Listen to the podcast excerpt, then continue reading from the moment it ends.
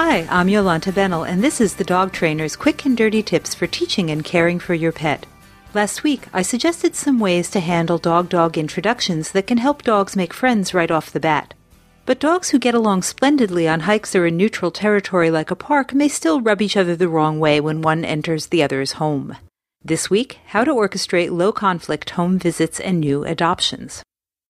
Most dogs can share a home comfortably with a canine guest or housemate. Like any social animals sharing space, they'll have their tiffs. Dogolini's got a bone and Fidette tries to take it away, so Dogolini snarls. Or Pumpkin gets hyperexcited when the humans come home and body slams Bowser right in his arthritic hip, so he snaps at her. Most of the time, though, most guest and housemate dogs can enjoy a calm and friendly relationship. If they're young and have compatible play styles, they may wrestle or chase each other for a good chunk of every day. Still, bringing home a new canine guest or roommate can set off a spat. The factors at work here include territory, enclosed spaces, a high pitch of excitement and stress, and unfamiliarity. Last week I explained how to set dogs up for a friendly relationship outside the home. Once you've done that, of course, you've taken care of the uh oh, a stranger, unfamiliarity problem. Now let's tackle the other three. By introducing the dogs off territory and giving them time to make friends, you've already done a lot to diminish stress.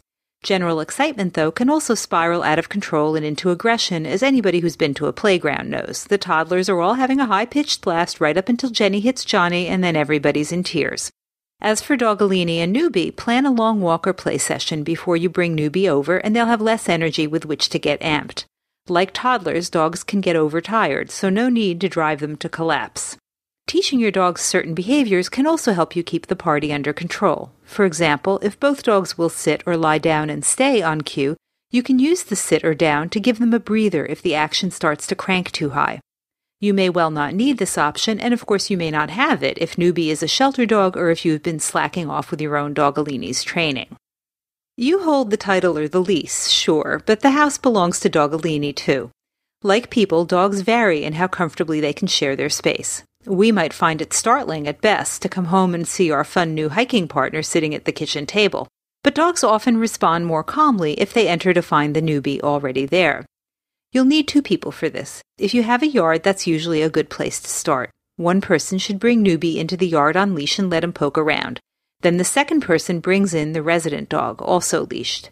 Since you've already introduced Dogolini and Newbie and you know they get along, you can unclip the leashes as soon as you see they're ready to greet each other in a friendly way. Greetings may be perfunctory if the two dogs have just been hiking or playing someplace else. Next step the great indoors. After you've had the two dogs spend some time together outside, Newbie should enter the house first and get plenty of time to look around and get comfortable.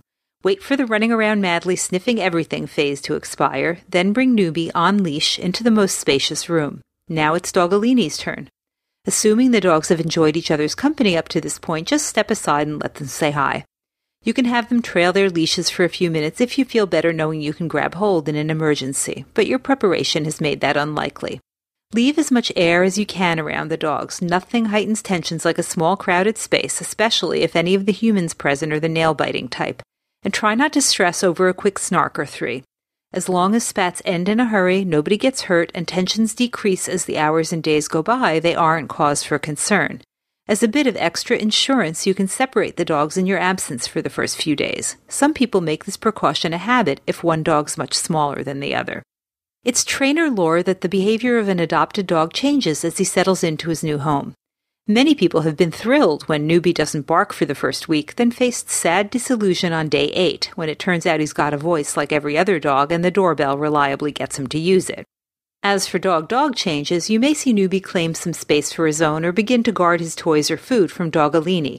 Or the reverse may happen, of course. Whether the evolving relationship reflects changes in the dog's relative rank, who knows? We humans are often inclined to interpret dog behavior in terms of who the so called alpha is, but the fact that we're prone to such explanations doesn't make them correct. Fortunately, it doesn't matter. Our job as the humans in the household is to reward the behavior we like and prevent the behavior we don't like. If Dogolini and Newbie are fighting over a toy, we can play with them separately, put away the toy, or call a behavior consultant to help us teach them better manners. If Dogolini pushes Newbie away every time Newbie tries to get some love from you, well then Dogolini needs to learn to share. If Newbie and Dogolini are hell bent on barging out the door at the same time, both dogs should learn to wait for your okay. Whatever they do or don't think about their respective ranks, you set the rules for how they behave. For a great guide on living with multiple dogs, see the transcript of this episode at dogtrainer.quickanddirtytips.com. Call 206 600 5661 or email me at dogtrainer at quickanddirtytips.com. Visit my Facebook page. Just search on The Dog Trainer. Your questions and comments may appear in future episodes. That's all till next week.